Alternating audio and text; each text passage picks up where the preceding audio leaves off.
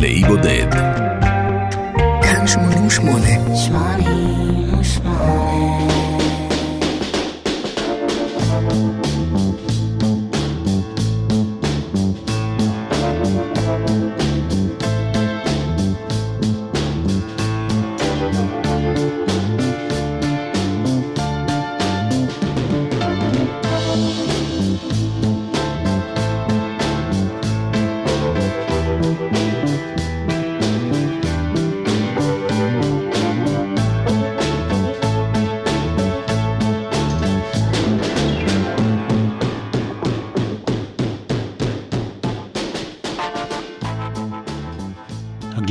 הראשי בתוכנית היום הוא תום ורליין.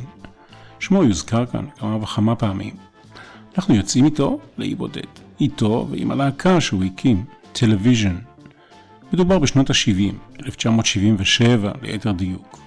אני יוצא מנקודת הנחה שאילו להקה שכזו הייתה מוקמת כיום, השם טלוויז'ן לא היה תופס, לא היה רלוונטי.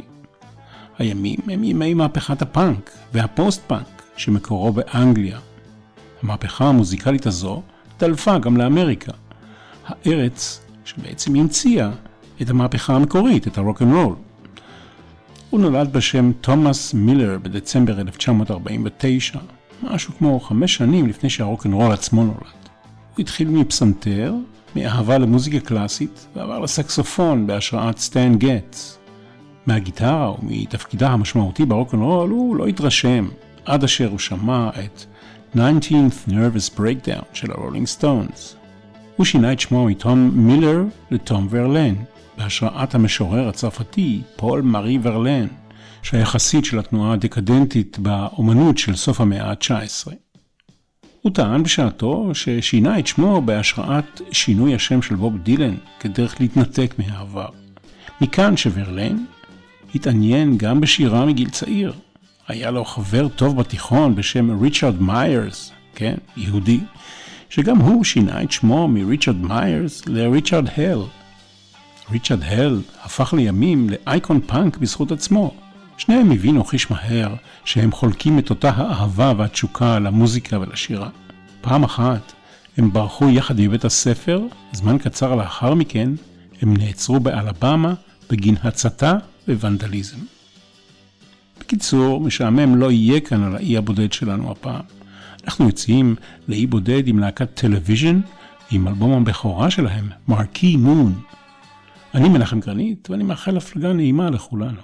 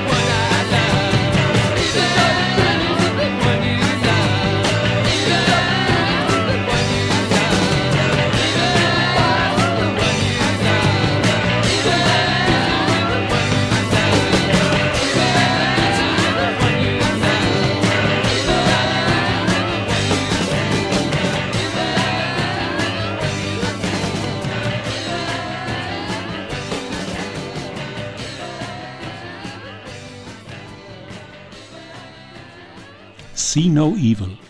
שלושה קופים יפנים חכמים הם המוטיב המוביל את השיר הראשון באלבום ששמענו. קוף אחד מכסה את עיניו, השני את אוזניו והשלישי את פיו. העיקרון הפתגמי הוא לא לראות רע, לא לשמוע רע ולא לדבר רע. מה זה מרקי? התחקיר שלי העלה שבתרגום לעברית זה מרקיזה, גנוגנת, או אוהל המשמש לאירועים, לתצוגה וכדומה. בכל מקרה, מדובר לרוב במבנה המוצב מעל כניסה למלון, לתיאטרון, לקזינו, לתחנת רכבת או לבניין דומה. לעיתים קרובות, יש בו שילוט המציין את שם המוסד, או במקרה של תיאטראות, המחזה או הסרט והאומן המופיעים במקום. לעיתים ניתן לזהות את המרקי על ידי האורות המהבהבים סביב השילוט, אם הוא קיים. הכותרת של האלבום שלנו מתייחסת אם כן לירח מחד ולמראה העירוני, האורבני, המיושב של המרקי מאידך. על שמי הלילה הנגלים רק מעל זוהר הניאון של המתקפה של תושבי העיר על החושך. זה לא אני אומר, אלא בריאן ווטרמן, שחיבר ספר על האלבום הזה, במסגרת סדרת ספרים שנקראת 33 ושליש. אמצע שנות ה-70, Television היא שחקן מוביל בסצנת המוזיקה בניו יורק, הרבה בזכות הופעות במועדון נחשב במנהטן בשם CBGB. חברות תקליטים התעניינו, אבל הלהקה בחרה להמתין לעסקת המאה מבחינתה. Island Records למשל, הציעה והקליטה על חשבונה סדרת הקלטות דמו עם לא פחות ולא יותר מאשר בריין אינו. תום ורליין לא אהב את התוצאה, הסאונד שלו היה קר ושברירי, הוא אמר. הוא לא תפס את האפקט העוצמתי של נגינת הגיטרות שלנו. לבסוף, נבחרה חברת אלקטרה. זו אותה חברה שהחתימה בשעתו את הדורס.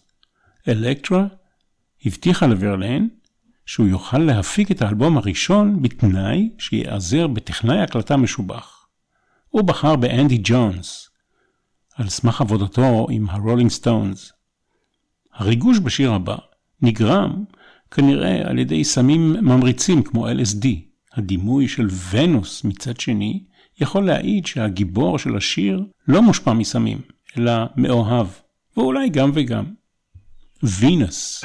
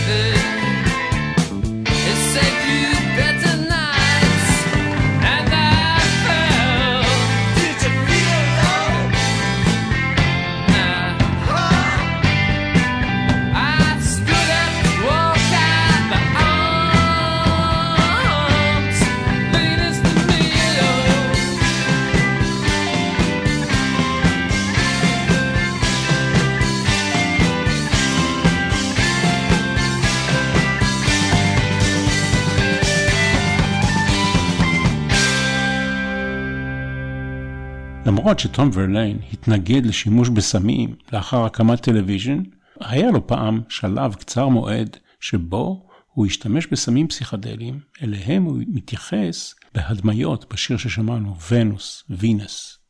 תום ורליין מספר, בשנות ה-50 יכולת לקנות תקליטים בסופרמרקט, מארזים סופר זולים של יצירות קלאסיות, פופולריות ופסי קול של סרטים. אני זוכר ששמעתי לראשונה איזו סימפוניה, זה ממש העיף אותי לגמרי. יקום גדול של סאונד נפתח לפניי. סוג של אורגזמה. מדהים. אני לא יודע אם זה קשור לרצון שלי לנגן מוזיקה, אבל זה היה כנראה קשור לרצון שלי ליצור. מה שהוביל אותי ללמוד בשיעורי פסנתר, שהובילו לרצון ללמוד לכתוב סימפוניות. אבל כל המורים לפסנתר אמרו לי, חכה בסבלנות, והתחילו להנחית עליי תרגילים מסובכים במיוחד לפסנתר. אני ממש התייאשתי, ותוך שנה גיליתי את הג'אז, ובחרתי בסקסופון. אני מניח שזה קרה לי בין גיל 10 ל-14. לתקליטי האוסף של מוזיקה מתוך סרטים הייתה השפעה מתמשכת בכך שתקליט הפך מבחינתי, כך הוא מספר, למשהו עם הרבה ניגודיות, מרצועה לרצועה, מיצירה ליצירה. כל קטע עולם ומלואו. שימו לב, אם לא שמתם לב עד עכשיו, ב Television יש שתי גיטרות דומיננטיות, שתי גיטרות בשני תפקידים כל אחת. Rhythm, כלומר קצב, וגיטרה מובילה. והמנגנים הם תום ורליין וריצ'רד לויד.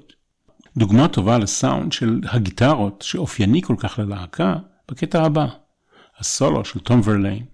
תום מנגן בגיטרה כמו אלף ציפורים כחולות שצורחות, כך הגדירה את הנגינה שלו בשעתו פטי סמית. Friction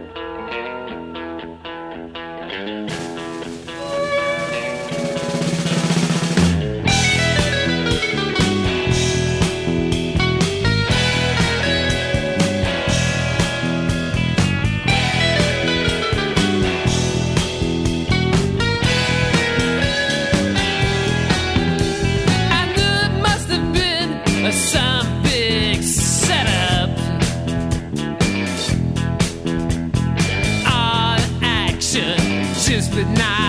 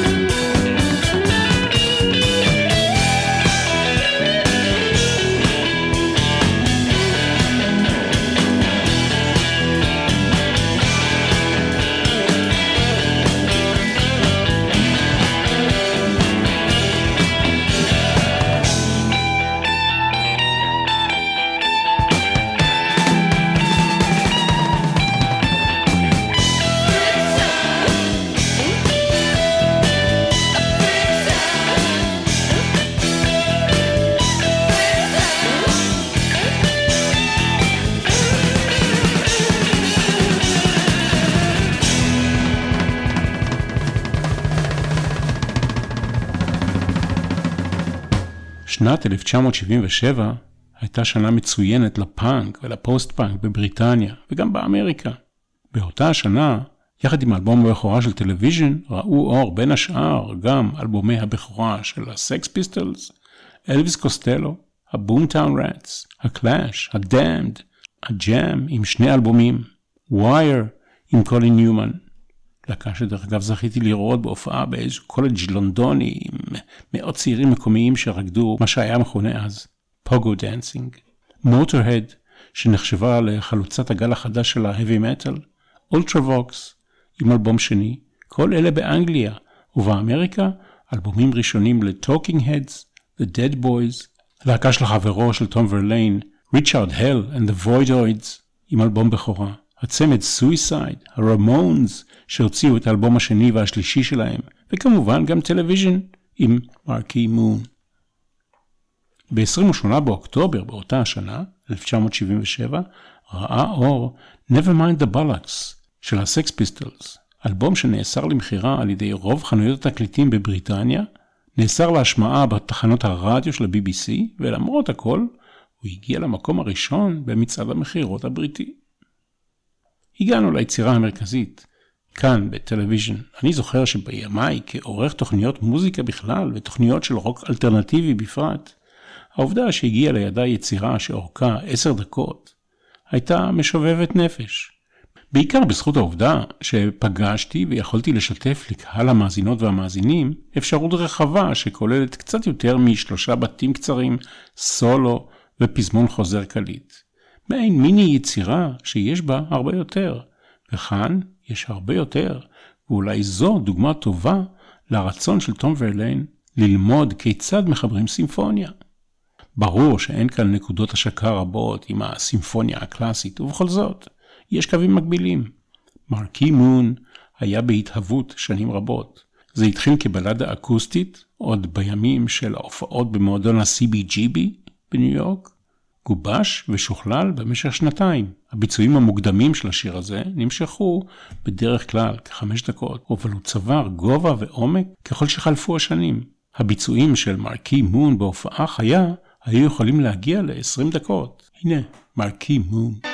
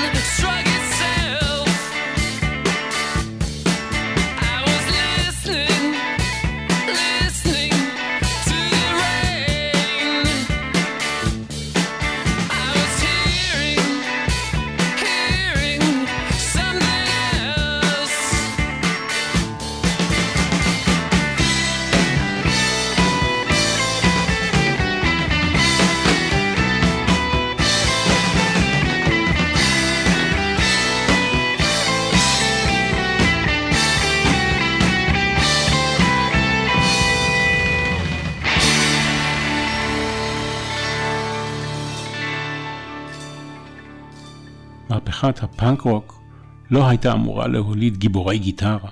הרעיון המרכזי של המהפכה היה שכל אחד יכול לנגן מה שבא לו, בלי להיות סופר מוכשר. במקרה שלפנינו, הפאנק הוליד שני גיבורי גיטרה מוצהרים, תום ורליין וריצ'רד לויד של Television. במובנים רבים, Television התאימה לאתוס של הפאנק, שעקרונותיו היו, באתי, עשיתי רעש והתאדיתי במהירות.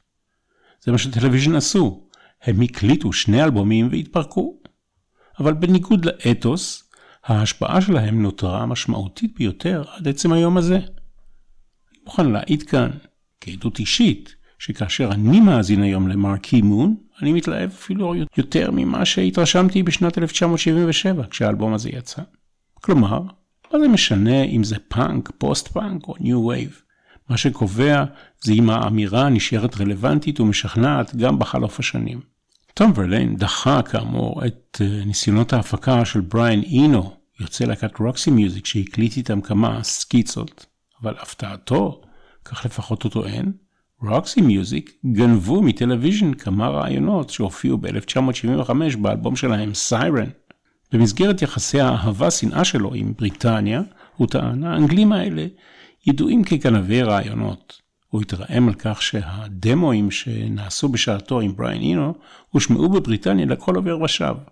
מצד שני, ורליין בחר באנדי ג'ונס, טכנאי סאונד אנגלי, שעבד עם הרולינג סטונס ולד זפלין, כי הוא אהב את הסאונד שג'ונס הביא לגיטרה החשמלית. לדוגמה, בקטע הבא, אנדי ג'ונס הציע אפקט סיבובי לסולו הגיטרה. במקום להשתמש בשיטה קונבנציונלית של אז, רמקולי לזלי, אנדי ג'ונס לקח מיקרופון, ובזמן שריצ'רד לויד ניגן סולו, הוא עמד מולו באולפן ונופף את המיקרופון סביב ראשו כמו לאסו. הוא כמעט הוריד לי את האף, טען ריצ'רד לויד. Last word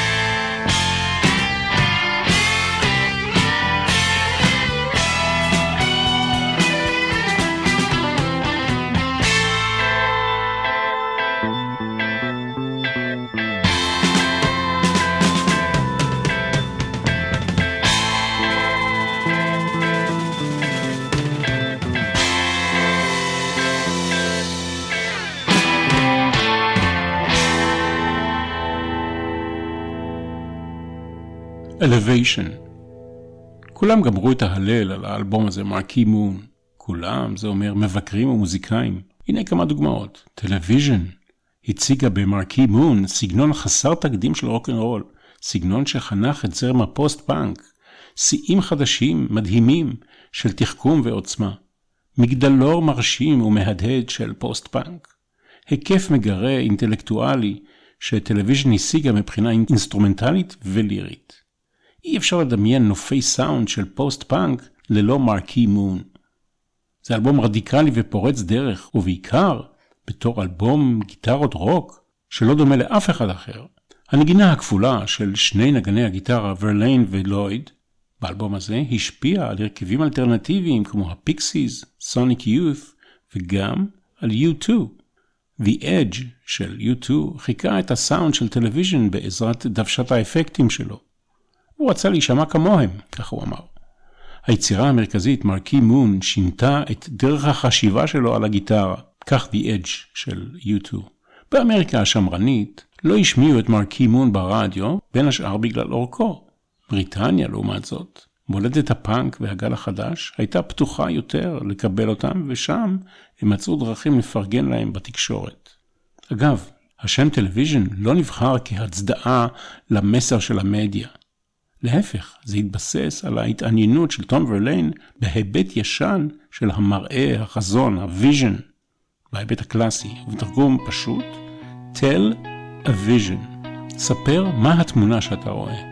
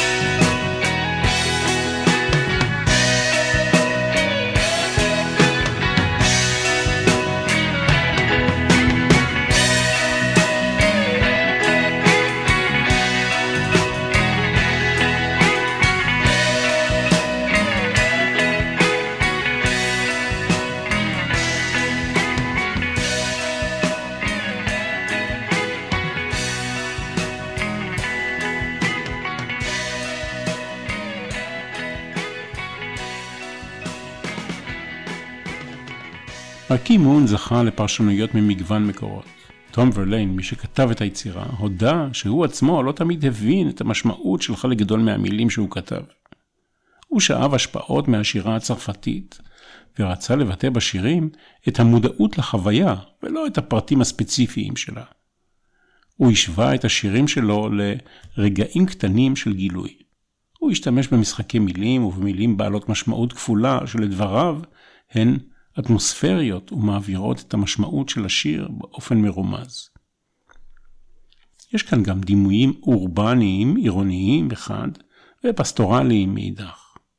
למרות שהאלבום הוא לא אלבום קונספט, אפשר למצוא ברבים מהשירים התייחסות גיאוגרפית ל-Lower Manhattan בניו יורק. לאלו שמכירים את הטריטוריה, מדובר באזור שהוא מרחוב 14 ודרומה. מעניין שהמיתולוגיה האורבנית הזו קסמה לתושבי האי הבריטי יותר מאשר לתושבים ילידי אמריקה. ומי שמחפש, יוכל למצוא כאן גם התייחסות לדימויים מהמרחב הימי, מטאפורות של ים, רציפים, מערות גלים, וגם סירה קטנה ונחמדה עשויה מאוקיינוס. Prove it!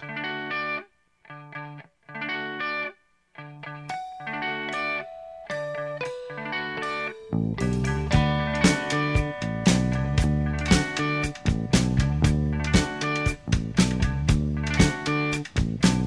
Fox.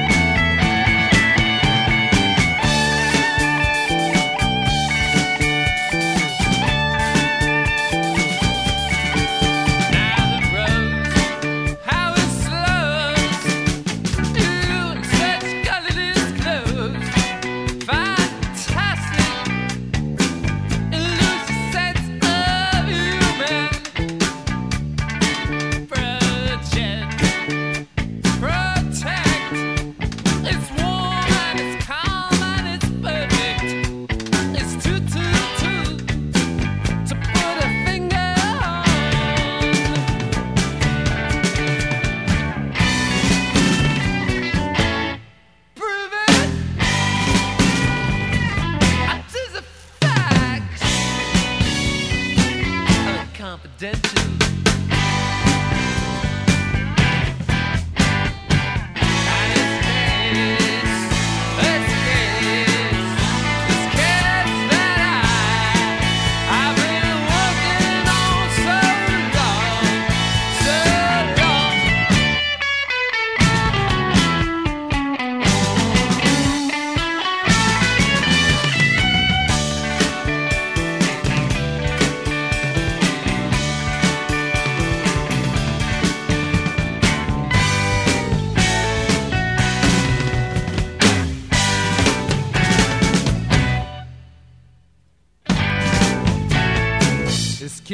Closed.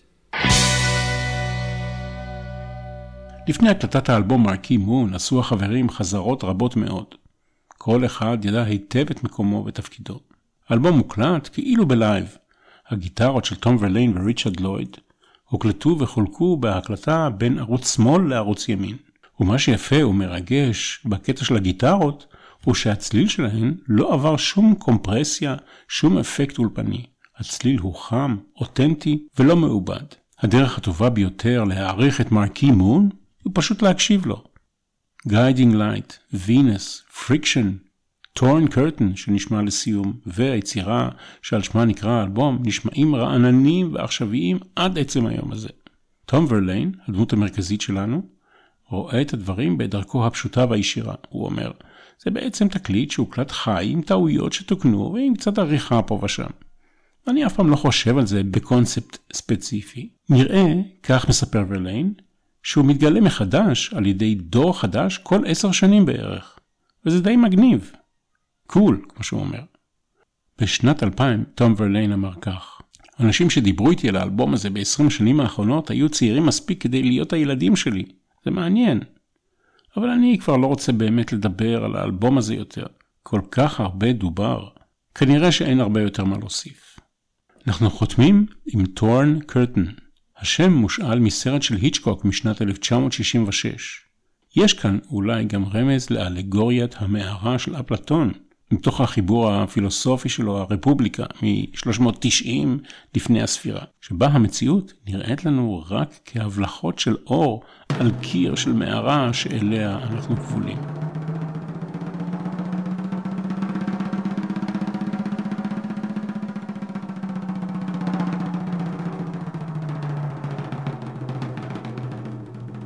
אני מנחם גרנית, כל טוב.